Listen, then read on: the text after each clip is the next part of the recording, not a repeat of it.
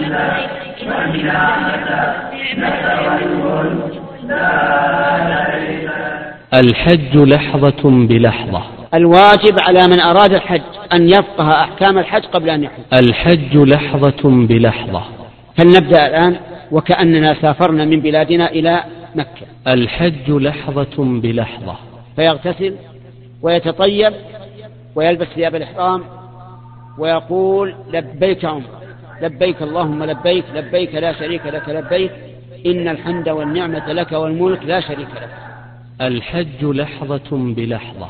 معك لحظة بلحظة إلى أن يتم الحج.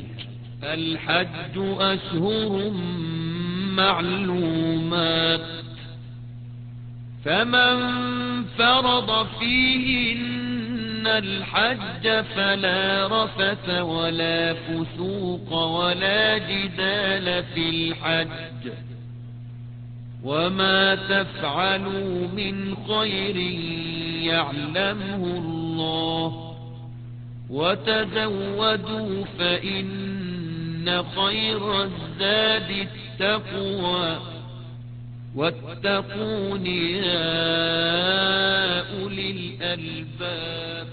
الحج لحظة بلحظة. ثم يحرم بالحج في اليوم الثامن من مكانه الذي هو نازل فيه. الحج لحظة بلحظة. فيغتسل ويتطيب ويلبس ثياب الإحرام ويقول لبيك حجا، ثم يقول لبيك اللهم لبيك، لبيك لا شريك لك لبيك، إن الحمد والنعمة لك والملك لا شريك لك. هذا يكون روح اليوم الثامن. الحج لحظة بلحظة. ويذهب إلى منى فينزل بها، فإذا طلعت الشمس في اليوم التاسع سار إلى عرفة. الحج لحظة بلحظة. فإذا غربت الشمس سار من عرفة إلى مزدلفة ملبيا. الحج لحظة بلحظة. إلى أن يطلع الفجر، ثم تنصرف من مزدلفة إلى منى. الحج لحظة بلحظة. ستفعل ما يأتي. الحج لحظة بلحظة. ثم تنصرف إلى أين؟ إلى المنحر وانحر الهدي. الحج لحظة بلحظة. ثم احلق رأسك. الحج لحظة بلحظة. ثم تنزل إلى مكة للطواف، طواف الإفاضة والسعي. معك لحظة بلحظة إلى أن يتم الحج. لبيك اللهم لبيك، لبيك لا شريك لك لبيك، إن الحمد والنعمة لك والملك لا شريك لك. عن أبي هريرة رضي الله عنه أن رسول الله صلى الله عليه وسلم قال: العمرة إلى العمرة كفارة لما بينهما، والحج المبرور ليس له جزاء إلا الجنة. متفق عليه. إذن تعلم أحكام الحج قبل أن تحج. وبهذه المناسبة أحث إخواننا أن يقرأوا على الناس أحكام الحج ويفهمهم إياها بقدر الاستطاعة. الاستقامة للإنتاج والتوزيع. معكم لحظة بلحظة مع فضيلة الشيخ العلامة محمد ابن صالح بن عثيمين رحمه الله تعالى وأسكنه الله فسيح جنانه، في الحج لحظة بلحظة. 10 ذي الحجة، هذه 10 قال فيها النبي صلى الله عليه وعلى آله وسلم: ما من أيام العمل الصالح فيهن أحب إلى الله من هذه الأيام 10. قالوا: ولا الجهاد في سبيل الله؟ قال: ولا الجهاد في سبيل الله إلا رجلا خرج بنفسه وماله فلم يرجع من ذلك بشيء. وبناء على هذا الحديث الشريف ينبغي لنا أن نجتهد في الأعمال الصالحة في هذه الأيام 10 من الصيام والذكر وقراءة القرآن وكثرة الصلاة والصدقة والإحسان إلى الخلق وغير ذلك مما يقرب إلى الله تبارك وتعالى. فإن العمل الصالح في هذه الأيام 10 أفضل من العمل الصالح في 10 رمضان الأخيرة، لأن النبي صلى الله عليه وسلم عمم تعميما مؤكدا بمن ما من أيام العمل الصالح فيهن أحب إلى الله من هذه الأيام 10. وينبغي لطلاب العلم أن يبثوا الوعي بين الناس في فضائل هذه الأيام العشر، لأن الناس عنها غافلون وبفضلها جاهلون، فيحتاجون إلى التذكير وإلى المعرفة والعلم. وآكد أيامها في الصيام يوم عرفة، فإن النبي صلى الله عليه وعلى آله وسلم سئل عن صوم يوم عرفة فقال: أحتسب على الله أن يكفر السنة التي قبله والسنة التي بعده. وأما ما يفعله بعض الناس من تخصيص السابع والثامن والتاسع بالصوم ظنا منهم أن لذلك مزية، فهذا غلط. نعم، من كان من عادته أن يصوم 3 أيام من كل شهر وصام 7 و8 و9 عن الأيام التي كان يعتادها فلا بأس. أما أن يقول إنه من السنة صوم 7 و8 و9 فهذا لا أصل له. فبالنسبة للعشر إما يوم عرفة فقط وإما العشر كلها. أما من كان من عادته أن يصوم 3 أيام من الشهر وجعل 7 و8 و9 هي الأيام فلا حرج عليه. ومما نريد أن نبحث فيه في هذا اللقاء مسألة الحج. الكثير من المسلمين يعلمون أن الحج أحد أركان الإسلام التي لا يتم إلا بها، ولكن بشروط أهمها القدرة والاستطاعة، لقول الله تعالى: ولله على الناس حج البيت من استطاع إليه سبيلا. فمن كان فقيرا فلا حج عليه، ومن كان مدينا فلا حج عليه، ومن كان عاجزا ببدنه فلا حج عليه، لكن يقيم من يحج عنه. وبهذا نعرف قلة فقه الذين يكون عليهم الدين فيذهبون ويحجون، أو ربما يستدينون ليحجوا، فهذا غلط. احمد الله على العافية. إذا كان الله قد أوسع عليك ولم يوجب عليك الحج إلا بعد أن تقضي دينك فاحمد الله على ذلك. أنت مطالب بالدين ولست مطالبا بالحج ما دام عليك دين. أرأيتم الفقير هل نلزمه بالزكاة؟ أجيبه: لا. من ليس عنده مال أو عليه دين لا نلزمه بالحج. وإذا لقي الله عز وجل يلقى الله تعالى وهو غير ناقص الإسلام. لماذا؟ لأن الله لم يجبه عليه، إنما يجب على من استطاع إليه سبيلا. يقول بعض الناس: أنا أستأذن من الدائن وأحج. نقول: ما لا ينفعك الاستئذان؟ هل إذا استأذنت يسقط عنك شيء من الدين؟ الجواب: لا يسقط. إذن وش الفائدة؟ أنت إذا كان عليك 10,000 دين وحججت ب2,000، اجعل 2,000 في قضاء دينك، كم يبقى عليك؟ 8. نحمد الله على العافية. طيب، لو آذن لك الدائن وقال: لا بأس حج، فحججت، هل تكون 10 8؟ لا. إذن لا فائدة.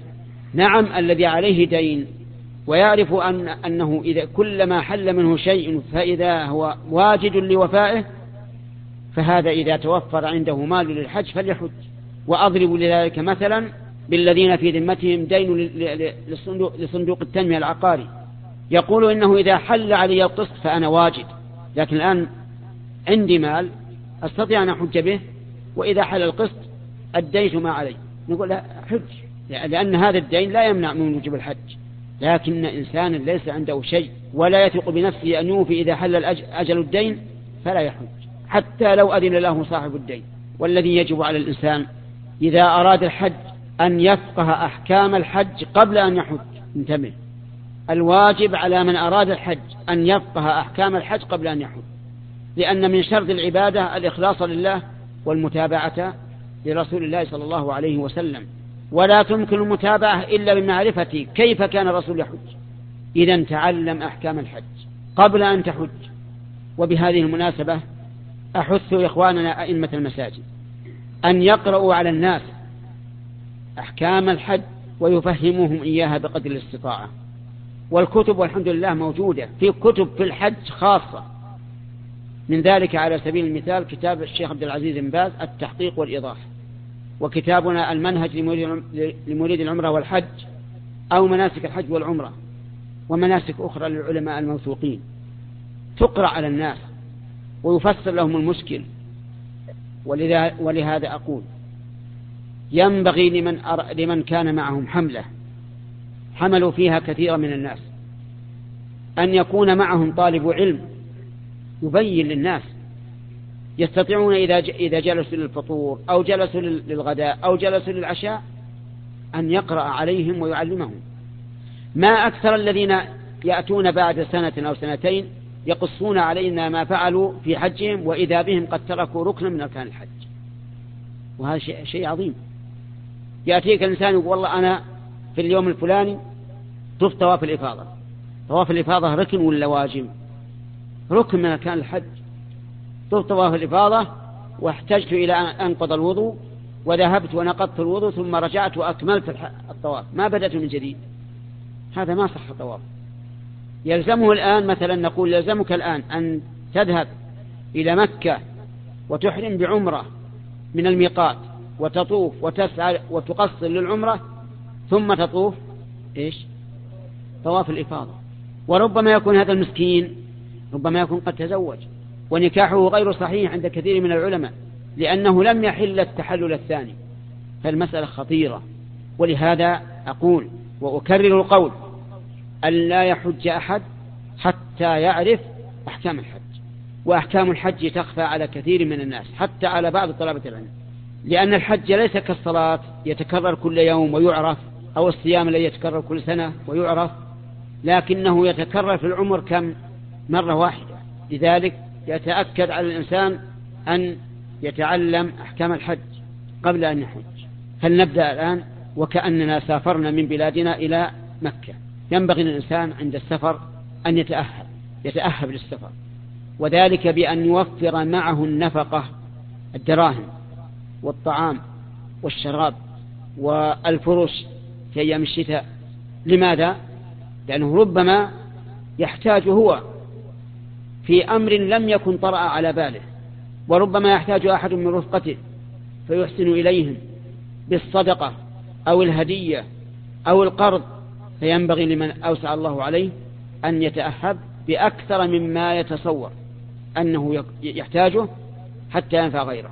ثم يحافظ على الصلوات بواجباتها وشروطها، يتطهر بالماء إذا أمكن، فإن لم يمكن فبالتيمم، ويؤديها في وقتها، ويصليها قصرا من حين أن يخرج من بلده إلى أن يرجع إليه ولو طالت المدة، اقتداء بمن؟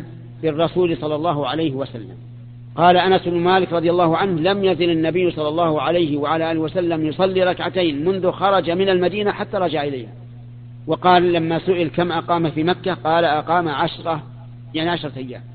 أما الجمع فالجمع إن كان سائرا يعني يمشي فالأفضل أن يجمع، إما جمع تقديم وإما جمع تأخير حسب الأيسر له، وإن كان نازلا فالأفضل ألا يجمع، وإن جمع فلا بأس لأنه مسافر.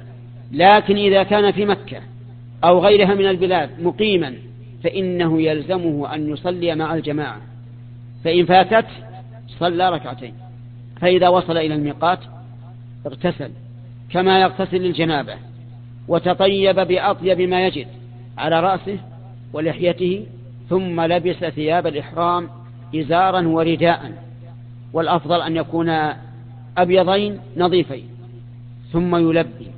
والمرأة ليس لها لباس مخصوص في الإحرام، تلبس ما شاءت، إلا أنها لا تلبس ثيابا تعتبر زينة لأن الناس سوف يشاهدونها، بل تلبس ثياب بذلة، تلبس العباءة، تلبس الثياب التي ليست تلفت النظر.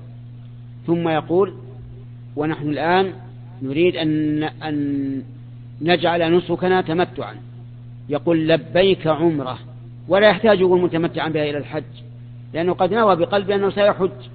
لبيك عمرة، لبيك اللهم لبيك، لبيك لا شريك لك لبيك، إن الحمد والنعمة لك والملك لا شريك لك.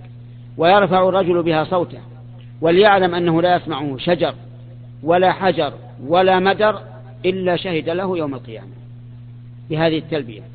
ومضمون التلبية إجابة الله عز وجل، إجابة الله، لأن لبيك بمعنى أجبتك.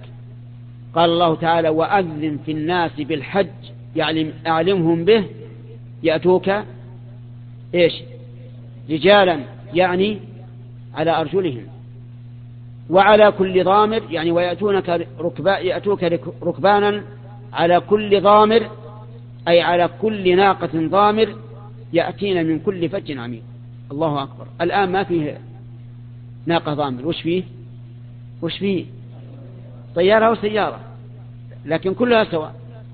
وليستمر في تلبيته إلى أن يشرع في الطواف، طواف العمرة، فيدخل المسجد الحرام ويقدم رجله عند الدخول، رجله اليمنى، ويقول كما يقول إذا دخل غيره من المساجد، وليقصد الحجر الأسود يستلمه ويقبله، إن تيسر، فإن لم يتيسر أشار إليه ويقول: بسم الله والله أكبر، اللهم إيمانا بك وتصديقا بكتابك ووفاء بعهدك واتباعا لسنة نبيك محمد صلى الله عليه وسلم. ويجعل البيت عن يساره، ويقول في طوافه ما شاء من ذكر ودعاء وقراءة قرآن. وفيما بين الركن اليماني والحجر الأسود يقول: ربنا آتنا في الدنيا حسنة وفي الآخرة حسنة وقنا عذاب النار. في هذا الطواف يطبع الرجل برداء في كل الطواف، كل الأشواط السبعة، ويرمل في الأشواط الثلاثة فقط، ويمشي في الباقي. والرمل هو إسراع المشي، وهذا إذا تيسر. أما إذا لم يتيسر الرمل لكون الزحام شديدا فالأمر واسع ولله الحمد. فإذا أتم 7 أشواط صلى 2 ركعتين خلف المقام إن تيسر، وإن لم يتيسر ففي أي مكان من المسجد. يقرأ في الأولى قل يا أيها الكافرون، وفي الثانية قل والله أحد مع الفاتحة، ويخفف هاتين الركعتين، وينصرف بعد السلام مباشرة بدون دعاء، فيتجه إلى الصفا. فإذا قرب من الصفا قرأ: إن الصفا والمروة من شعائر الله، أبدأ بما بدأ الله به. فيرقى على الصفا ويتجه إلى القبلة ويرفع يديه داعيا وذاكرا، فيقول: الله أكبر الله أكبر الله أكبر، لا إله إلا الله وحده لا شريك له، له الملك وله الحمد وهو على كل شيء قدير، لا إله إلا الله وحده أنجز وعده ونصر عبده وهزم الأحزاب وحده. ثم يدعو بما أحب، ثم يعيد هذا الذكر مرة ثانية، ثم يدعو بما أحب، ثم يعيد الذكر مرة ثالثة، ثم ينزل متجها إلى المروة، لأنه الآن هو فوق الصفا، نازلا إلى المروة، يمشي مشيا معتادا، حتى إذا وصل إلى العمود الأخضر سعى، يعني ركض ركضا شديدا. فإن الرسول صلى الله عليه وعلى آله وسلم كان يسعى حتى إن إزاره ليدور به من شدة السعي. وإذا كان المسعى زحاما فالأمر واسع والحمد لله، يمشي حسب القدرة. وإذا كان معه نساء يخاف عليهن لو سعى فيمشي، لأن المرأة لا تسعى، لا تركض. ثم إذا تجاوز العلم الأخضر الثاني مشى على عادته حتى يصل إلى المروة. إذا دنا من المروة ماذا يقول؟ لا يقول شيئا. العامة إذا دنوا من المروة قرأوا إن الصفا والمروة من شعائر الله، وهذا غلط، لا يقول شيء، يبقى في ذكره الذي كان يذكر الله به حتى يصعد على المروة ويتجه إلى القبلة ويرفع يديه داعيا وذاكرا بما فعل على الصفا، ويسعى 7 أشواط. الأشواط هنا في السعي ليست كأشواط الطواف، أشواط الطواف من الحجر إلى الحجر، وأشواط السعي من الصفا إلى المروة هذا واحد، ومن المروة إلى الصفا هذا ثاني. طيب، يكمل 7 أشواط، وحينئذ نعرف أنه يبتدئ في المروة اللي بالصفا، متأكد؟ طيب أسرع. فإذا رأيت أنك ختمت السعي بالصفاء فاعلم أنك إيش؟ غلطان، إما أنك زائد واحد وإما ناقص واحد. طيب إذا أتم السعي بقي عليه الآن الحلق أو التقصير، فأيهما أفضل؟ الأفضل هنا التقصير لوجهين.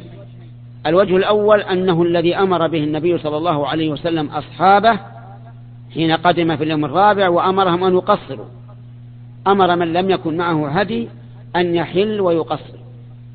طيب الوجه الثاني أنه لو حلق وقد بقي مدة يسيرة على الحج لم يبق للحج إيش؟ شعر، فنقول وفر الشعر للحج واقتصر على التقصير. فإن قال قائل هل التقصير يعم جميع الرأس أو جوانب الرأس؟ فالجواب أنه يعم جميع الرأس، ليس كل شعره لا، بس المهم أنه يبقى الرأس وقد تبين وظهر أنه مقصر لا أنه غير مقصر، وبذلك يحل التحلل كله، بذلك أي بالطواف والسعي والتقصير.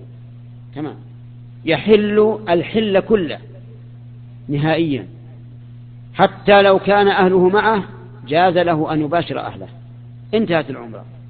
ثم يحرم بالحج في اليوم الثامن من مكانه الذي هو نازل فيه، إن كان نازلا في مكة فمن مكة، في منى فمن منى، في أي مكان من مكانه يحرم بالحج، فيغتسل كما سبق في العمرة ويتطيب ويلبس ثياب الإحرام ويقول لبيك حجا ولا عمرة.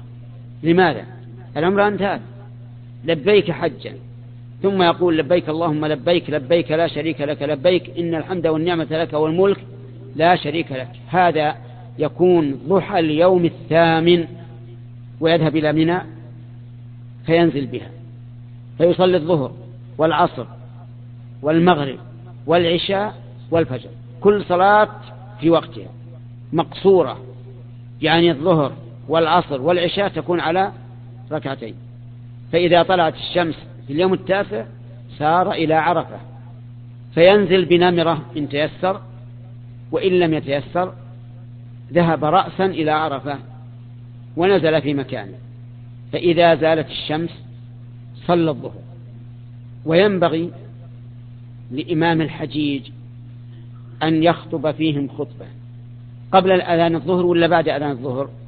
لا، قبل الأذان يا أخوان، يخطب الخطبة قبل الأذان، خطبة يقرر فيها أصول الإسلام وحقوق الإسلام ويبين أحكام النسك، ثم يؤذن لصلاة الظهر والعصر جمع تقديم وقصرا أو إتماما قصرا. طيب لكن لو صادفت الحجة يوم الجمعة يصلي الجمعة أو لا؟ لا يصلي الجمعة يا أخوان، السفر ما فيه جمعة، لأن النبي صلى الله عليه وسلم صادف يوم عرفة في حجة الوداع يوم الجمعة ولا صلى الجمعة، صلى الظهر والعصر. ثم إذا فرغ من صلاة الظهر والعصر يتفرغ الآن للدعاء والذكر ويكثر الابتهال إلى الله عز وجل في آخر النهار، فإن الله تعالى يباهي الملائكة بأهل الموقف. فإذا غربت الشمس سار من عرفة إلى مزدلفة ملبيا، لأن النبي صلى الله عليه وسلم لم يزل يلبي حتى رمى جمرة العقبة، ويؤخر الصلاة إلى أن يصل إلى مزدلفة فينزل بها ويصلي المغرب والعشاء جمعا وقصرا ويبيت في مزدلفة إلى أن يطلع الفجر. فإذا طلع الفجر أذن وصلى ركعتين الراتبة ثم صلى الفجر، ثم جلس يدعو الله سبحانه وتعالى بما أحب إلى أن يسفر جدا. وليعلم أن عرفة كلها موقف وأن مزدلفة كلها موقف، ولكن ليتحرى أشد التحري في حدود عرفة، لأن بعض الناس يقصر عن عرفة وينزل قبل أن يصل إلى حدودها ويبقى في مكانه حتى تغيب الشمس ثم ينصرف إلى مزدلفة. وهذا اعلموا أيها الإخوة أنه لا حج له، رجع بدون حج، لقول النبي صلى الله عليه وسلم: الحج عرفة. كذلك مزدلفة كلها موقف، مو لازم تذهب إلى المشعر الحرام، أي مكان وقفت فيه أجزأك. ثم تنصرف من مزدلفة إذا أسفر جدا إلى أين؟ إلى أين يا أخوان؟ إلى منى. بعد الانصراف من مزدلفة إلى منى ستفعل ما يأتي: أولا رمي جمرة العقبة قبل كل شيء، فإن رسول الله صلى الله عليه وعلى آله وسلم رمى جمرة العقبة على بعيره قبل أن يحط رحله، على بعير رأسا. فإذا تيسر لك أن تبدأ أول شيء برمي جمرة العقبة، ترميها بسبع حصيات، تكبر مع كل حصاة الله أكبر الله أكبر حتى تكمل سبع حصيات. ومن أين تأخذ الحصى؟ من أي مكان، ليس من مزدلفة، من أي مكان، لأن الرسول صلى الله عليه وسلم لقط الحصى من منى، لكن بعض السلف استحب أن يلقط الحصى من مزدلفة ليكون متأهبا حتى يبدأ بالرمي من حين أن يصل. أما النبي صلى الله عليه وسلم فلم يلقطها من مزدلفة، لقطها من منى، حتى قال ابن حزم رحمه الله إنه أمر ابن عباس أن يلقط له الحصى وهو واقف على الجمرة. المهم أن الحصى من أي مكان أخذتها لا بأس.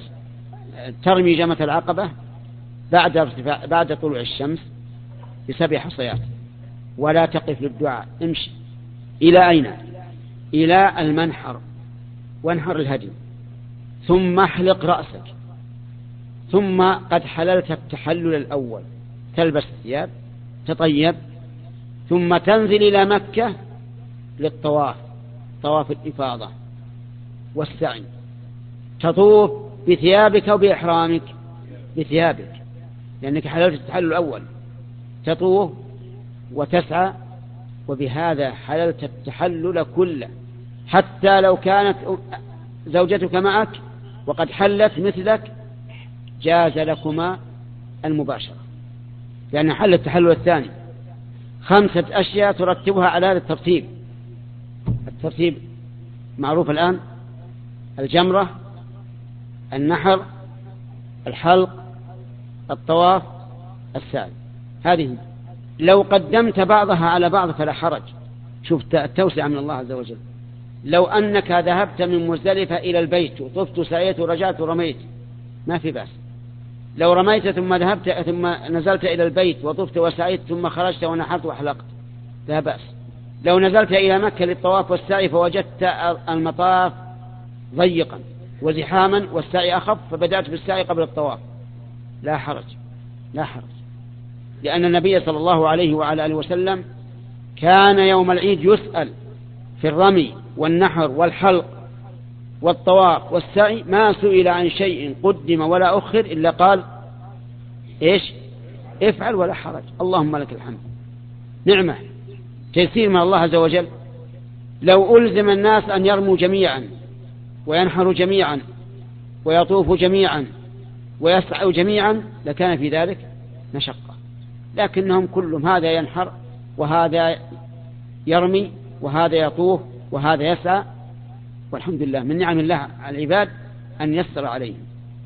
ثم بعد ذلك عباد الطواف السعي يرجع إلى منى ويبيت ليلة 11 في منى ويبقى هناك، فإذا زالت الشمس من اليوم 11 رمى الجمرات 3 الأولى والوسطى والعقبة، كل واحدة ب7، فيكون الجميع 21 إيش حصاد. طيب اسلم، جرم الجمرة الأولى ثم الوسطى ثم العقبة. لكن إذا رمى الأولى ب7 حصيات تقدم حتى لا يصيبه الحصى والزحام، واتجه إلى القبلة ورفع يديه يدعو دعاء طويلا، ثم رمى الوسطى وفعل كما فعل في الأولى، يتقدم حتى لا يصيبه الزحام والحصى ويتجه إلى القبلة ويرفع يديه ويدعو دعاء طويلا، ثم العقبة ولا يقف للدعاء، لا يقف للدعاء، لأن الإنسان قد يكون فيه شوق إلى رحله فليذهب إلى رحله. ولأن جمرة العقبة هي ختام العبادة، والدعاء يكون قبل ختام العبادة لا بعده. ولهذا الصلاة لو سألنا سائل هل الأفضل أن أرفع يدي بعد الصلاة وأدعو أو أن أدعو بما أريد الدعاء به بعد الصلاة قبل أن أسلم، لقلنا أدعو قبل أن تسلم. يفعل هذا الفعل رمي الجمرات، يفعله في اليوم 11 وال12 وال13 إن تأخر، وإن تعجل وخرج قبل غروب الشمس في اليوم 12 فقد انتهى حجه. قال الله تعالى: واذكروا الله في أيام معدودات، وهي أيام التشريق، 11 وال12 وال13، فمن تعجل في يومين فلا إثم عليه، ومن تأخر فلا إثم عليه لمن اتقى. فرخص الله في التعجيل ورخص الله في التأخير، والحمد لله على نعمه. وهنا مسائل. المسألة الأولى: لو أن الإنسان خرج من مكة في اليوم 8 إلى عرفة رأسا ولم يبت في منى، ما الحكم؟ الحكم أنه ترك سنة. إن بات إن نزل في منى قبل عرفة فهو أفضل، وإلا فلا شيء عليه، لا شيء عليه، لا فدية ولا إثم ولا صيام ولا شيء. يعني ذهب من مكة إلى عرفة رأسا فلا شيء عليه. الدليل أن رجلا من طيب جبل حول حائل أتى النبي صلى الله عليه وسلم وهو يصلي الفجر يوم العيد في مزدلفة، وأخبره بأنه أتعب نفسه وأكل راحلته، يعني أتعبها، وأنه ما ترك جبلا إلا وقف عنده. فقال له النبي صلى الله عليه وسلم: من شهد صلاتنا هذه ووقف معنا حتى ندفع وقد وقف قبل ذلك بعرفة ليلا أو نهارا فقد تم حجه وقضاء تفته. ولم يذكر المبيت في منى، فدل ذلك على أن المبيت في منى قبل يوم عرفة إيش هو؟ سنة. إن تيسر فهذا المطلوب، وإن لم يتيسر فلا بأس. مسألة أخرى: رجل خرج من مزدلفة قبل الفجر خوفا من الزحام ورمى حين وصل إليها، يعني قبل الفجر، جائز ولا غير جائز؟ جائز. وقد قيده بعض أهل العلم بما إذا كان ضعيفا أو صغيرا لا يستطيع المزاحمة، لكن في وقتنا هذا كل يخشى المزاحمة، أليس كذلك؟ الصغير والكبير. فيما سبق ما في زحام إلا قليلا، ولا يشق الزحام إلا على شخص ضعيف جدا أو مريض. وأنا أدركت ذلك، أدركت أن الناس يرمون جمرة العقبة يوم العيد ونحن مخيمون عند مسجد الخيف، نشاهد الذين يرمون وتجدهم قليلا الذين يذهبون للرمي. فكان الناس يقولون: من كان ضعيفا أو مريضا أو صغيرا يدفع خوفا من الزحام. أما الآن فإيه؟ يجيبوا يا جماعة، الزحام موجود على الكبير والصغير والقوي والضعيف، وعليه فنقول لا بأس أن يدفع الإنسان قبل الفجر، ومتى وصل إلى منى رمى. وأما حديث أبينية لا ترموا حتى تطلع الشمس فهو حديث فيه نظر. وقد ثبت في صحيح البخاري أن ابن عمر يرسل أهله إليه من مزدلفة ويرمون ويوافون منى عند الفجر أو نحو ذلك ويرمون. وكذلك كانت أسماء بنت أبي بكر تفعل ذلك. ومن المعلوم أن الناس إذا وصلوا إلى منى قبل الفجر ممن رخص لهم، هل سيبقون هكذا في الخيام حتى تطلع الشمس وترتفع؟ لا أبدا، سيبدأون بالرمي. والرمي هو تحية منى كما قال العلماء، بمعنى أنك من حين ما تدخل منى ارمي الجمرة، كما أنك إذا دخلت المسجد إيش تبات بصلاة ركعتين. فالقول بأن من جاز له الدفع من مزدلفة في آخر الليل لا يرمي إلا إذا طلع الشمس قول ضعيف، والصواب أنك متى وصلت ارمي. طيب لو وصلت قبل الفجر ورميت ونزلت إلى مكة وطفت قبل الفجر طواف الإفاضة، يجوز ولا ما يجوز؟ يجوز، نعم يجوز.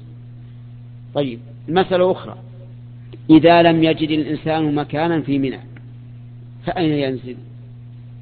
يقول بعض العلماء ينزل حيث شاء، في مكة، قريبا من الحجاج، في أي مكان، وعللوا ذلك بأن مكان الفرض تعذر المبيت فيه، فهو كما لو قطعت يد الإنسان من فوق المرفق فإنه يسقط عنه إيش؟ غسلها. فهو الآن تعذر المبيت لتعذر المكان، فله أن يبيت في أي مكان. وعندي أن الأحوط والأبرأ للذمة أن يخيم عند آخر خيمة من الحجاج، ليكون مظهر الناس إيش؟ واحدا، يتحد المكان، ويشعر الناس أن بعضهم مع بعض. إذا امتلأ المسجد هل نقول للإنسان صلي في أي مكان، أو صلي حيث تتصل الصفوف؟ الثاني أو الأول؟ الثاني. إذن نقول الأحوط والأبرأ للذمة أن تضع خيمك عند آخر خيمة من خيام الحجاج، سواء من جهة مكة أو من جهة المزدلفة، أو من شمال أو من جنوب. طيب، مسألة أخرى، إذا كان الإنسان لا يستطيع زحام الناس ككبير ومريض وامرأة وما أشبه ذلك، فهل له أن يوكل؟ أجيب، في هذا خلاف بين العلماء. من العلماء من قال إذا كان لا يستطيع سقط عنه الرمي أخذا بقوله تعالى فاتقوا الله ما استطعتم، وهذا لا يستطيع، وأخذا بقول الرسول عليه الصلاة والسلام في الصلاة، وهي أعظم من الحج، قال صل قائما فإن لم تستطع، فقاعدا فإن لم تستطع فعلى جنب. وأخذا بقول الرسول عليه الصلاة والسلام في الصلاة، وهي أعظم من الحج، قال صل قائما فإن لم تستطع، فقاعدا فإن لم تستطع فعلى جنب. فأسقط عنه القيام عنه ركن لأنه عاجز. فمن العلماء من قال إذا عجز عن الرمي سقط عنه. ولا شك أننا في هذا الوقت في الزحام الشديد الإنسان الكبير الذكر الرجل القوي يا الله يتمكن من الرمي، وربما لا يرمي إلا من بعيد، يمكن تقع الحصاد في المكان أو ما تقع. والنساء في الواقع مشكل، أمرهم مشكل، ضعيفات متحجبات محتشمات، أحيانا تخرج المرأة بلا عبات، تسقط عباتها عن الزحام، وأحيانا قد تكون نشأ فيها حمل فتسقط، وأحيانا تدوخ، وهذا والله لا يأتي به الإسلام، لأن الله قال في كتابه العظيم لا يكلف الله نفسا إلا وسعها، ويقول وما جعل عليكم في الدين من حرج، كيف نحرج أنفسنا والله قد وسع علينا والحمد لله. فصار الآن إذا كان الإنسان عاجزا عن الرمي فمن العلماء من قال إيش؟ يسقط، لأن جميع الواجبات تسقط بالعجز. ومنهم من قال بل يوكل واستند إلى حديث هو في السنن أن الصحابة كانوا يرمون عن الصغار، قالوا فإذا كان الصحابة رضي الله عنهم وهم خير هذه الأمة بل خير الناس كلهم إذا كانوا يتوكلون عن صبيانهم في الرمي، دل هذا على جواز الرمي، وهم يفعلون ذلك مع وجود الرسول عليه الصلاة والسلام. وهذا القول أحوط وأبرأ للذمة، أن من يشق عليه الرمي فليوكل. أفهمتم يا جماعة؟ طيب، وكل الوكيل هل نقول ارمي الثلاثة عن نفسك ثم ارجع، ولا ارميها في موقف واحد؟ الثاني، نعم، في موقف واحد، لأن هذا ظاهر فعل الصحابة رضي الله عنهم، لم يقولوا فكنا نرمي عن أنفسنا ثم نرجع ونرمي عن صبياننا، فترمي 7 عن نفسك أولا، ثم عن موكلك في الأولى، ثم في الثانية كذلك، ثم في الثالثة. مسألة أيضا، إذا وكل الإنسان من يرمي عنه فهل يجوز أن يخرج من منى قبل أن يرمي الوكيل؟ الظاهر نعم يجوز، لأن بقاءه في منى إلى ما بعد الزوال إنما هو من أجل الرمي، والرمي الآن سقط عنه وتعلق بالوكيل، فله أن يخرج، لكن ليس له أن يطوف طواف الوداع حتى يرمي من الوكيل، ليس له أن يطوف طواف الوداع حتى يرمي الوكيل. وعلى هذا فليحدد وقتا معينا، يقول الوكيل متى تظن أنك تنتهي من الرمي، قال أظن أني أنتهي من الرمي الساعة الثانية، فإذا تمت الساعة الثانية حينئذ إيش يطوف الوداع ولا حرج. هذا إن لم يكونوا قد تواعدوا أن يكون طواف وداعهم وهم جميع، فهنا ينتظر حتى يأتي رفقته ويطوفون جميعا. أخي الحاج، أختي الحاجة، تستمعون الآن إلى إجابات الشيخ محمد رحمه الله عن جمع من الأسئلة التي اخترناها لكم. فضيلة الشيخ يقول: إذا ذهب الإنسان من القصيم إلى مكة واغتسل في الطائف، فهل يلزمه الوقوف والصلاة في المحرم حتى ولو كان بعد العصر، أم يكفي وهو في الطريق إذا قارب المسجد أن ينوي الدخول في النسك ويلبي؟ نعم، هو هذا، إذا اغتسل الإنسان في الطائف ومر بالميقات يكفيه أن يعقد النية من حين محاذاة الميقات، ولا حاجة أن ينزل أو يصلي. هل يجوز لمن طاف بالبيت أن ينتقل أثناء الطواف إلى الدور الأعلى بسبب الزحام، ومن ثم ينزل إلى أسفل، وهل يبدأ من جديد أم يكمل ذلك؟ لا حرج على الإنسان إذا عجز وشق عليه الزحام وشقة شديدة أن ينتقل من الدور الأرضي إلى الدور الذي فوقه، ولكن لا بد أن يحدد الموضع الذي ذهب من الأسفل إلى الأعلى منه، أو يلغي الشوط هذا إذا كان يخشى أنه لا يضبط المكان تماما، فليلغي الشوط ويأتي بشوط جديد ويكمل. رجل حج مفردا فطاف طواف القدوم وسعى، ثم فعل جميع المناسك لكنه لم يطف طواف الإفاضة جهلا منه، وقد مر على هذا الكلام 6 سنين، فماذا عليه؟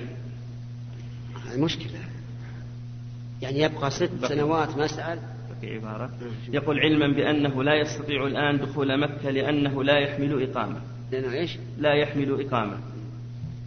لا بد أن يكمل حجة، لأن حجه لم يتم حتى الآن، إذ أن طواف الإفاضة ركن، فعليه أن يسعى بكل ما يستطيع إلى إتمام نسكه، فإن عجز فإنه يذبح في مكة فدية توزع على الفقراء، ولكن يبقى غير مؤدٍ للفريضة، لأن هذا الركن سقط عنه بالإحصار ويكون الفريضة باقية بذمته.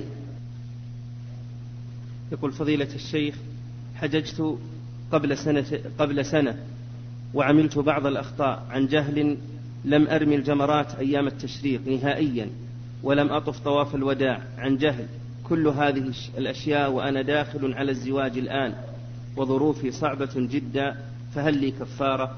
سهلة، الأمر سهل، لأن هو ترك إيش؟ الرمي، وترك طواف الوداع، فهذان واجبان. وقد ذكر العلماء رحمهم الله أن من ترك واجبا فعليه دم، فإذا عليه دمان يذبحهما في مكة ويوزعهما على الفقراء، وتمت بذلك عمرته، تم بذلك حجه أو عمرته كان معتمرا. يقول فضيلة الشيخ: هل يمكن للمتمتع أن يقدم سعي الحج مع طواف القدوم أو بعد انتهائه من العمرة مثل القارن والمفرد؟ لا يمكن أن يقدم المتمتع سعي الحج، لأن المتمتع أول ما يقدم سوف يطوف طواف العمرة، ثم يسعى سعي العمرة، ثم يحل، ولا يأتي سعي الحج إلا بعد إحرام جديد للحج.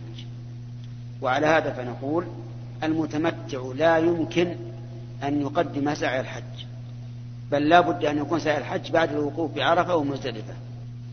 يقول: رجل طاف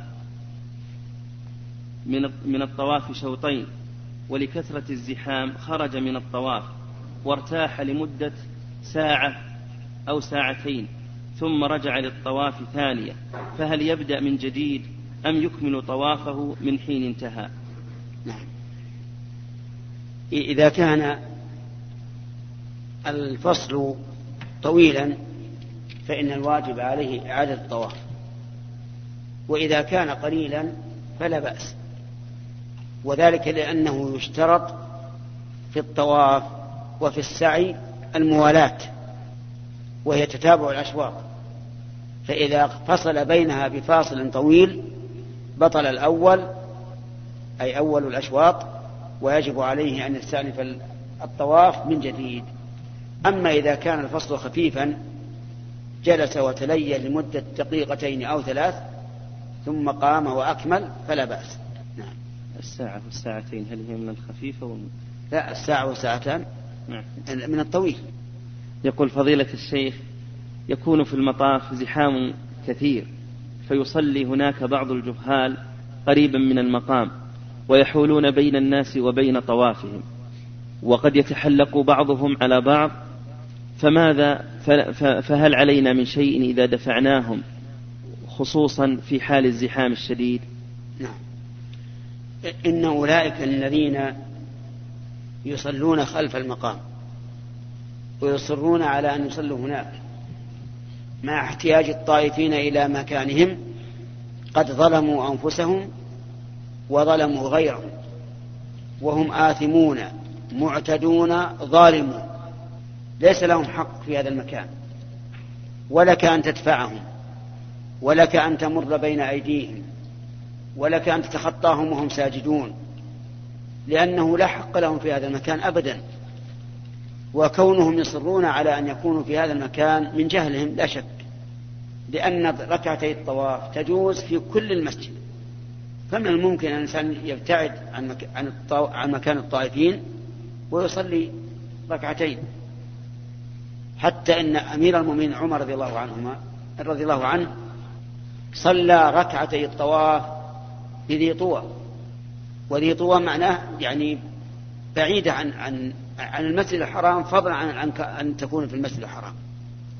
فالإنسان يجب عليه أن يتقي الله في نفسه ويتقي الله في إخوانه، فلا يصلي خلف مقام إبراهيم والناس محتاجون إلى هذا المكان في الطواف، فإن فعل فلا حرمة له، ولنا أن ندفعه، ولنا أن نقطع صلاته عليه، ولنا أن نتخطاه وهو ساجد، لأنه هو المعتدي الظالم والعياذ بالله. نعم. يقول فضيلة الشيخ إذا سعى الإنسان في السطح فهل يلزمه الدوران حول مكان الصفا والمروة أم يكتفي أنه إذا وصل رجع بدون دوران؟ نعم. الدوران على الصفا والمروة ليس بلازم، وقد ذكرنا أن الواجب استيعاب المكان إلى الصياخ التي وضعت للعربيات وهي دون نقطة الدوران بكثير. سائل يقول فضيلة الشيخ قبل سنوات حججت أنا وزميل لي ومعي زوجتي ومعه زوجته، وفي يوم عرفة صباحا النفرة من منى إلى عرفة تأخرت عن الحملة فانتقلوا إلى عرفات ومعهم أي الحملة زوجتي وزميلي وزوجته، ولم أحصل عليهم إلا في يوم النحر في منى قبل الرمي، ما حكم حج زوجتي الذي لم أكن معها في عرفات وهو يوم الحج؟ وجزاكم الله. حجها صحيح لأنها معذورة في مثل هذه الحال، لكني أقول لو أنه حرص على أن لا تأخر من الحملة لكن هذا الواجب عليه حتى يكون مع امرأته. وبهذه المناسبة أود أن أحذر الرجال الذين يكونون محرما للنساء من أن يفارقهن، بل لا بد أن يكونوا معهن. من أغمي عليه قبل عرفة ثم حمل إلى عرفة في يوم عرفة وهو مغمى عليه فهل يصح حجه مع عدم علمه؟ نعم، ذكر العلماء رحمهم الله أن وقوف المغمى عليه مجزئ، وأن الإنسان لو أغمي عليه قبل طلوع الفجر يوم عرفة ولم يفق إلا بعد طلوع الفجر يوم النحر وهو في عرفة وقد وقف في عرفة فإن حجه صحيح. يقول فضيلة الشيخ هل يجوز الانصراف من مزدلفة قبل نصف الليل لعامة الناس؟ وماذا يصنع من كانوا في أتوبيس واحد وبعضهم شباب وبعضهم ضعاف، فماذا يصنعون حينئذ؟ جاء في السؤال قبل منتصف الليل. نعم. ولعله أراد بعد منتصف الليل، ومع ذلك فنقول نحن إن الانصراف من مزدلفة لا يتقيد بمنتصف الليل، إنما يتقيد بآخر الليل، لأن أسماء بنت أبي بكر رضي الله عنهما كانت تراقب القمر، فإذا غاب دفعت. وإذا كان الناس في سيارة واحدة فحكمهم واحد، إذا دفعوا في آخر الليل من أجل الضعفة والنساء فإنهم يدفعون جميعا، لأن في تفرقهم مشقة عليهم، والدين دين اليسر والسهولة. فإذا كانت هذه الحافلة فيها 60 راكبا مثلا، 20 منهم من الضعفاء الذين يحتاجون إلى التقدم ليرموا الجمرة قبل طلوع الفجر، فإنه يجوز للباقين وهم 40 أن يذهبوا معهم في هذه الحافلة، لأنهم رفقة واحدة وتفرقهم يحصل به المشقة. يقول فضيلة الشيخ: ما حكم من يذبح هديه في منى ثم يسلخه ويقطعه ويوزعه في الحل؟ وما حكم من يحضر معه ثلاجة صغيرة ليأخذ من هديه إلى بلاده ليأكل فيما بعد؟ نعم، لا بأس أن يذبح الهدي في الحرم ويوزعه في الحل، ولكن كونه يوزعه على فقراء الحرم أفضل بلا شك. المحذور أن يذبح في الحل ويفرقه في الحرم، فلو ذبح الإنسان هديه في عرفة ودخل به إلى منى ووزعه لم يجزئه، لأنه ذبحه في غير مكانه. يقول فضيلة الشيخ: نرى بعض الناس ينحر هديه قبل يوم العيد، فمن نحر قبل يوم العيد وسألنا هل نأمره بالإعادة؟ من نحر هديه قبل يوم العيد وجاء يسألنا، نسأله هل فعل ذلك تقليدا أو اتباعا لجواب عالم من العلماء، فإنه لازمه أن يعيده، لأن من العلماء من يرى أنه يجوز أن يذبح هدي التمتع قبل العيد، فإذا كان هذا الرجل يقلد هؤلاء العلماء أو سأل واحدا من هؤلاء من العلماء الذين يرون هذا الرأي وقالوا له إن ذبحك صحيح، فإننا لا نأمره بإعادة الذبح. أما إذا كان قد ذبح قبل يوم العيد تهاونا وليس مبنيا على علم ولا على تقليد عالم، فإنه يلزمه أن يعيد الذبح، لأنه لا يمكن أن يذبح هدي التمتع والقران إلا في يوم العيد فما بعده. والدليل على هذا أنه لو كان يمكن ذبح الهدي قبل يوم العيد لذبح النبي صلى الله عليه وسلم هديه وحل من إحرامه كما أمر بذلك أصحابه، بل قال عليه الصلاة والسلام: إن معي الهدي فلا أحل حتى أنحر. ولو كان يجوز تقديم نحر الهدي على يوم العيد لنحره ثم حل. نحن في منى في مكان قريب من مسجد الخير، فهل نصلي ويزيد عددنا على 300، فهل نصلي في مكاننا أم نصلي في المسجد مع المشقة الشديدة والزحام، بل أحيانا لا نجد لنا مكانا في المسجد فنتفرق، خصوصا أن غالب من يأتي للمسجد ليس لهم مكان مثلنا، فما توجيهك لنا وفقك الله؟ توجيه أن تصلوا في مكانكم، لأن المحافظة على العبادة ذاتها أولى من المحافظة على مكانها، فكونكم تصلون في مكانكم بطمأنينة وخشوع وحضور قلب أولى من كونكم تذهبون إلى المسجد مسجد الخير تتأذون وتؤذون، وربما لا تجدون مكانا للركوع والسجود بل ولا للوقوف أحيانا، فكونكم تصلون في مكانكم أحسن. نعم. يقول: في حج العام الماضي لم نجد مكانا في منى نبيت فيه أيام التشريق، وقد أخبرنا أحد الحجاج أنك أفتيت بجواز المبيت بمزدلفة نظرا للازدحام الشديد في منى، وبناء على هذا الكلام بتنا بمزدلفة جميع الليالي، فما رأيك وفقك الله؟ رأيي في هذا أنه لا شيء على الإنسان إذا لم يجد مكانا في منى فلينزل عند آخر خيمة من المسلمين، ولا شيء عليه، لقول الله تبارك وتعالى: فاتقوا الله ما استطعتم، وهذا الرجل لم يستطع أكثر من ذلك، فقد أدى ما وجب عليه. يقول فضيلة الشيخ: أرجو منكم أن تبدوا لنا رأيكم بخصوص الحجاج الذين يقيمون في العاززية ويذهبون إلى منى ويقضون فيها منتصف الليل هل يكون بذلك قد أدوا ما واجب المبيت؟ نعم، أما على قواعد الفقهاء رحمهم الله فقد أدوا الواجب، لأنهم يقولون إن المكفي منى لا يجب إلا في الليل، فإذا قضى الإنسان معظم الليل في منى فقد أدى الواجب. لكن لا شك أن هذا ناقص، فإن النبي صلى الله عليه وسلم بقي في منى ليلا ونهارا، والبقاء في منى ليلا ونهارا عبادة، ما المسألة كشته أو نزهة، عبادة لله، يتعبد الإنسان إلى الله عز وجل بالبقاء حتى الدقيقة التي تمضي يرى الإنسان أنه قد تقرب إلى الله بها. فما دام الإنسان يشعر بأن بقاءه في منى قربة فإنه يهون عليه أن يبقى ولو مع مشقة. لكن الشيء الذي يضر الإنسان ويؤذيه هو غير مأمور به. فضيلة الشيخ، سائل يقول: هل يجوز تأخير طواف الإفاضة حتى اليوم الثاني من عيد الأضحى أو بعد ذلك؟ وهل يجوز الجمع بين طوافي الإفاضة والوداع في طواف واحد؟ يجوز الإنسان أن يؤخر طواف الإفاضة إلى آخر يوم من ذي الحجة، لأن الله تعالى قال: الحج أشهر معلومات، وآخر هذه الأشهر هو آخر يوم من ذي الحجة، وعليه فيجوز الإنسان أن يؤخر طواف الإفاضة إلى هذا. وإذا كان معذورا وأخره إلى ما بعد، كما لو أن امرأة وضعت الحمل في يوم العيد قبل طواف الإفاضة وبقت نفسها 40 يوما، ستأخذ من محرم كم؟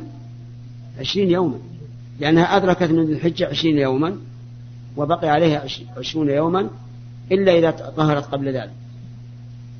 فالمهم أن تأخير طواف الإفاضة سواء لعذر أو لغير عذر إلى ما قبل انتهاء ذي الحجة لا بأس به، ولكن ليعلم المؤخر أنه لا يحل له أن يقرب امرأته حتى يطوف. يقول: فضيلة الشيخ، رميت جمرة العقبة في آخر يوم ب3 حصيات فقط، والباقي نفذت دون سقوط في الحوض أو ضربت العمود، ثم ذهبت ولم آخذ حصى ولم أرمي، فماذا علي؟ مشكلة هذه.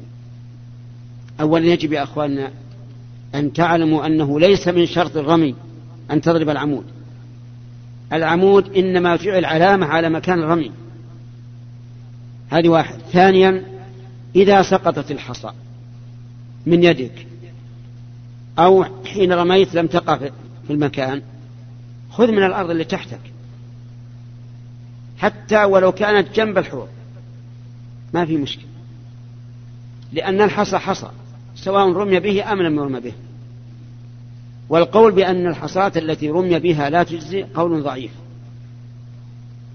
ولا يرد على هذه المسألة التي ذكرت، لأن الذين قالوا إن الحصاة التي رمي بها لا يرمى بها خافوا من أن إنسانا يحمل حصاة واحدة استمع فيرمي بها ثم يأخذها من الحوض يرمي بها ثم يأخذها يرمي بها. كم رمه؟ رمى بحصة واحدة لكن 7 مرات، هذا لا يجزي. لكن الإنسان بيأخذ حصة من غيره، ما راح يأخذ حصاته ويرمي بها ثانية، من يقول أنه لا يجزي؟ الحجر حجر، فنقول إذا سقطت من يدك أو رميتها ولم يغلب على ظنك أنها وقعت في المكان، خذ من المكان اللي أنت فيه وكمل الرمي. أما بالنسبة لصاحبنا الذي سأل فأنا أقول، وعلى ذمة القائلين من العلماء في ذلك، أنه يجب عليه أن يذبح فدية في مكة ويوزعها على الفقراء لأنه ترك واجبا. هل يجوز الرمي قبل الزوال في اليوم 11 و12؟ ثم من رمى وجاء يسأل فهل يؤمر بالإعادة؟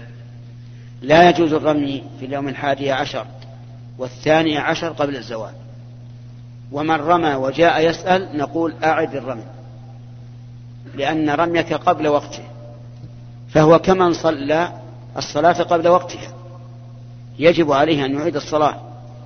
فلو صلى الظهر مثلا قبل زوال الشمس وجاء يسأل نقول يجب عليك أن تعيد صلاة الظهر، لأن الصلاة قبل وقتها لا تصح والرمي قبل وقته لا يصح، فعليه الإعادة. فإن كان قد فات وقت الرمي، أي أنه لم يسأل إلا بعد أن انقضت أيام التشريق قلنا يلزمك الآن دم تذبحه في مكة وتوزعه على الفقراء لأنك تركت واجبا من واجبات الحج. هل يجوز لولي المرأة أن يرمي عنها الجمرات خاصة جمرة العقبة لكثرة الزحام؟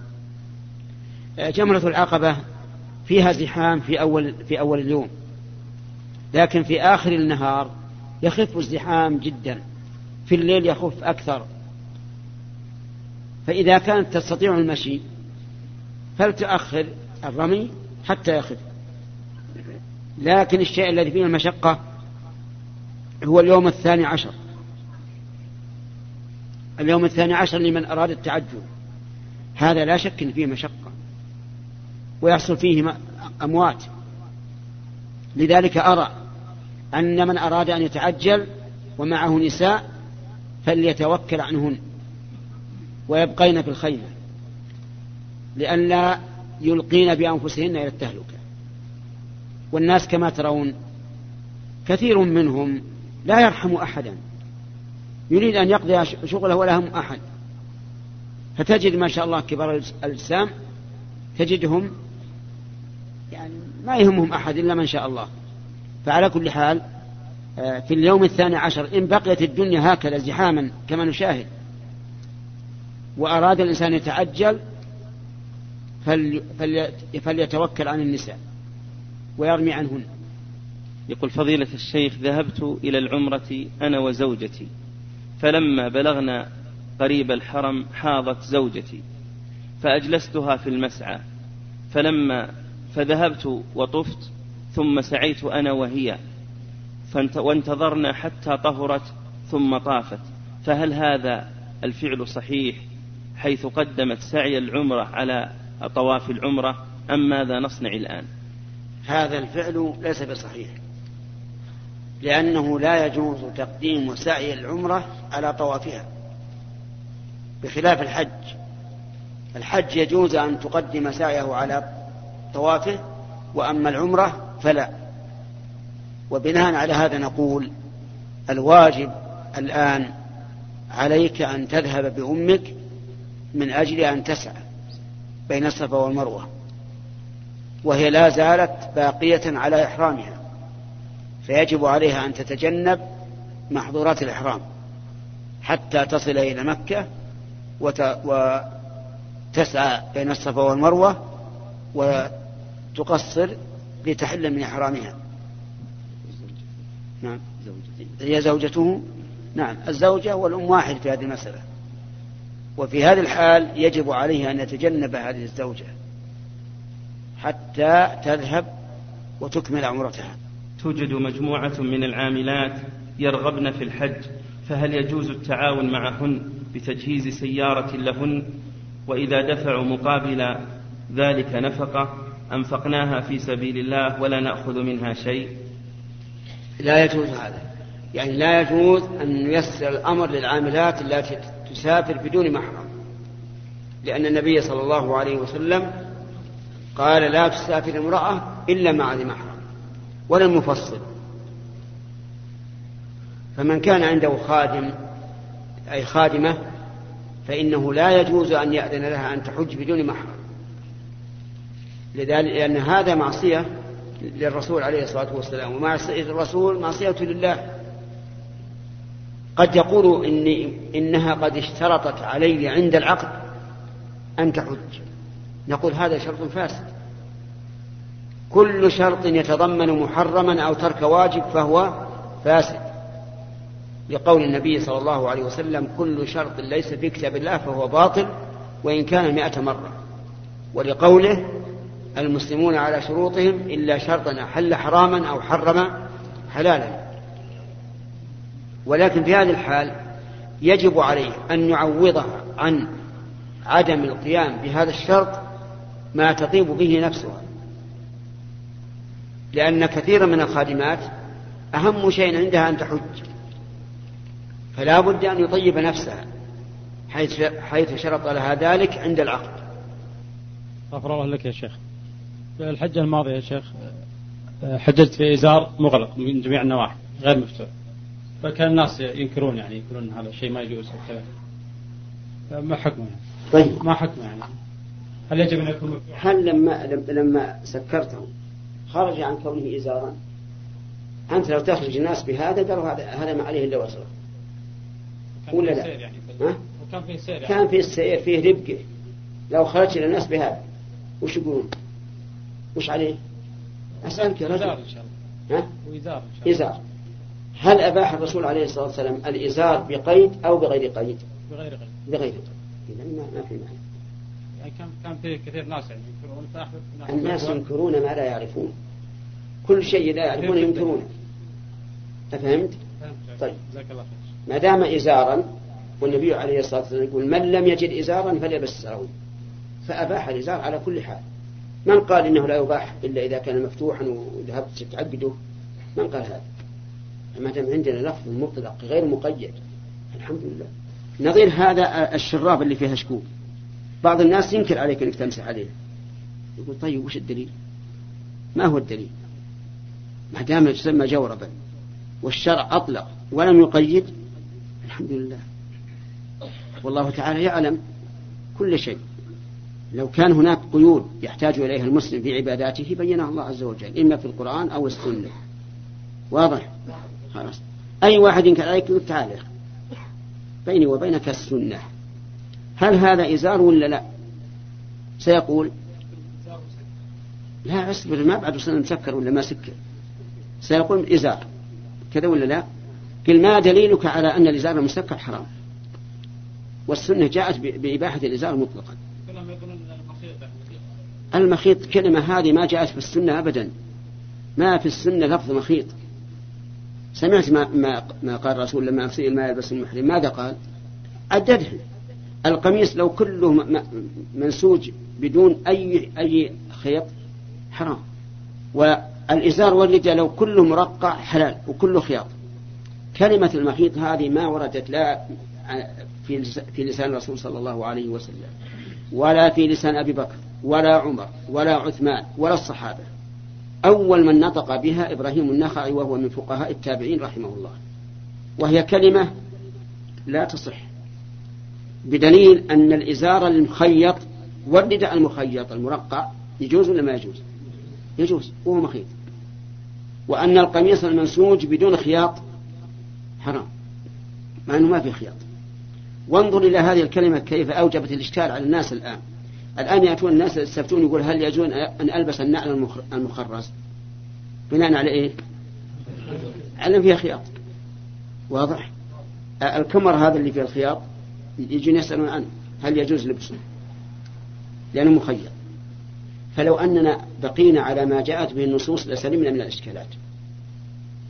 يقول فضيلة الشيخ حججنا أو اعتمرنا بالنقل الجماعي ولم ينتبه السائق للميقات إلا بعد أن تجاوزه 100 كيلو فرفض العودة إليه وواصل الرحلة حتى وصلنا إلى جدة فماذا علينا والحال هذا؟ الواجب على السائق أن يتوقف عند الميقات ليحرم الناس منه. فإن نسي ولم يذكر إلا بعد 100 كيلو كما قال السائل فإن الواجب عليه أن يرجع بالناس حتى يحرموا من الميقات. لأنه يعلم أن هؤلاء يريدون العمرة أو يريدون الحج. فإذا لم يفعل وأحرموا من مكانهم أي بعد تجاوز الميقات 100 كيلو فإن عليهم على كل واحد فدية يذبحها في مكة ويوزعها على الفقراء لأنهم تركوا واجبا من واجبات النسك سواء في حج أو في عمرة. وفي هذه الحال لو حاكموا هذا السائق لربما حكمت المحكمة عليه بغرم ما ضمنوه من هذه الفدية لأنه هو الذي تسبب لهم في غرمها. وهذا يرجع إلى المحكمة إذا رأى القاضي من المصلحة أن يقول للسائق عليك قيمة الفداء التي ذبحها هؤلاء لأنك أنت الذي اعتديت عليه والنسيان منك أنت. يقول هل يجوز للمحرم أن يغطي وجهه خصوصا إذا كان لا يقدر على النوم إلا بذلك وهل هو كتغطية الرأس؟ الصحيح أنه لا بأس أن يغطي المحرم وجهه وليس كتغطية الرأس، لأن رواة الحديث اختلفوا في قوله صلى الله عليه وسلم في الذي وقصته ناقته لا تخمروا رأسه ولا وجهه، يعني اتفقوا على ذكر الرأس ولكنهم اختلفوا في ذكر الوجه، والأصل الحل وعدم التحريم حتى يقوم دليل على التحريم. فإذا غطى وجهه عن لفح الحر مثلا إن كان هناك حر، أو غطى وجهه عن النظر إذا كان ممن تغلبه نفسه فلا حرج عليه في ذلك، أو غطى وجهه عند النوم فلا حرج عليه في هذا. وفي الختام نرجو أن نكون قد وفقنا في عرض ما هو مفيد، ولا ننسى أن نذكركم بأن حقوق النسخ محفوظة لدى مؤسسة الاستقامة للإنتاج والتوزيع، الرياض، الملز، شارع 40.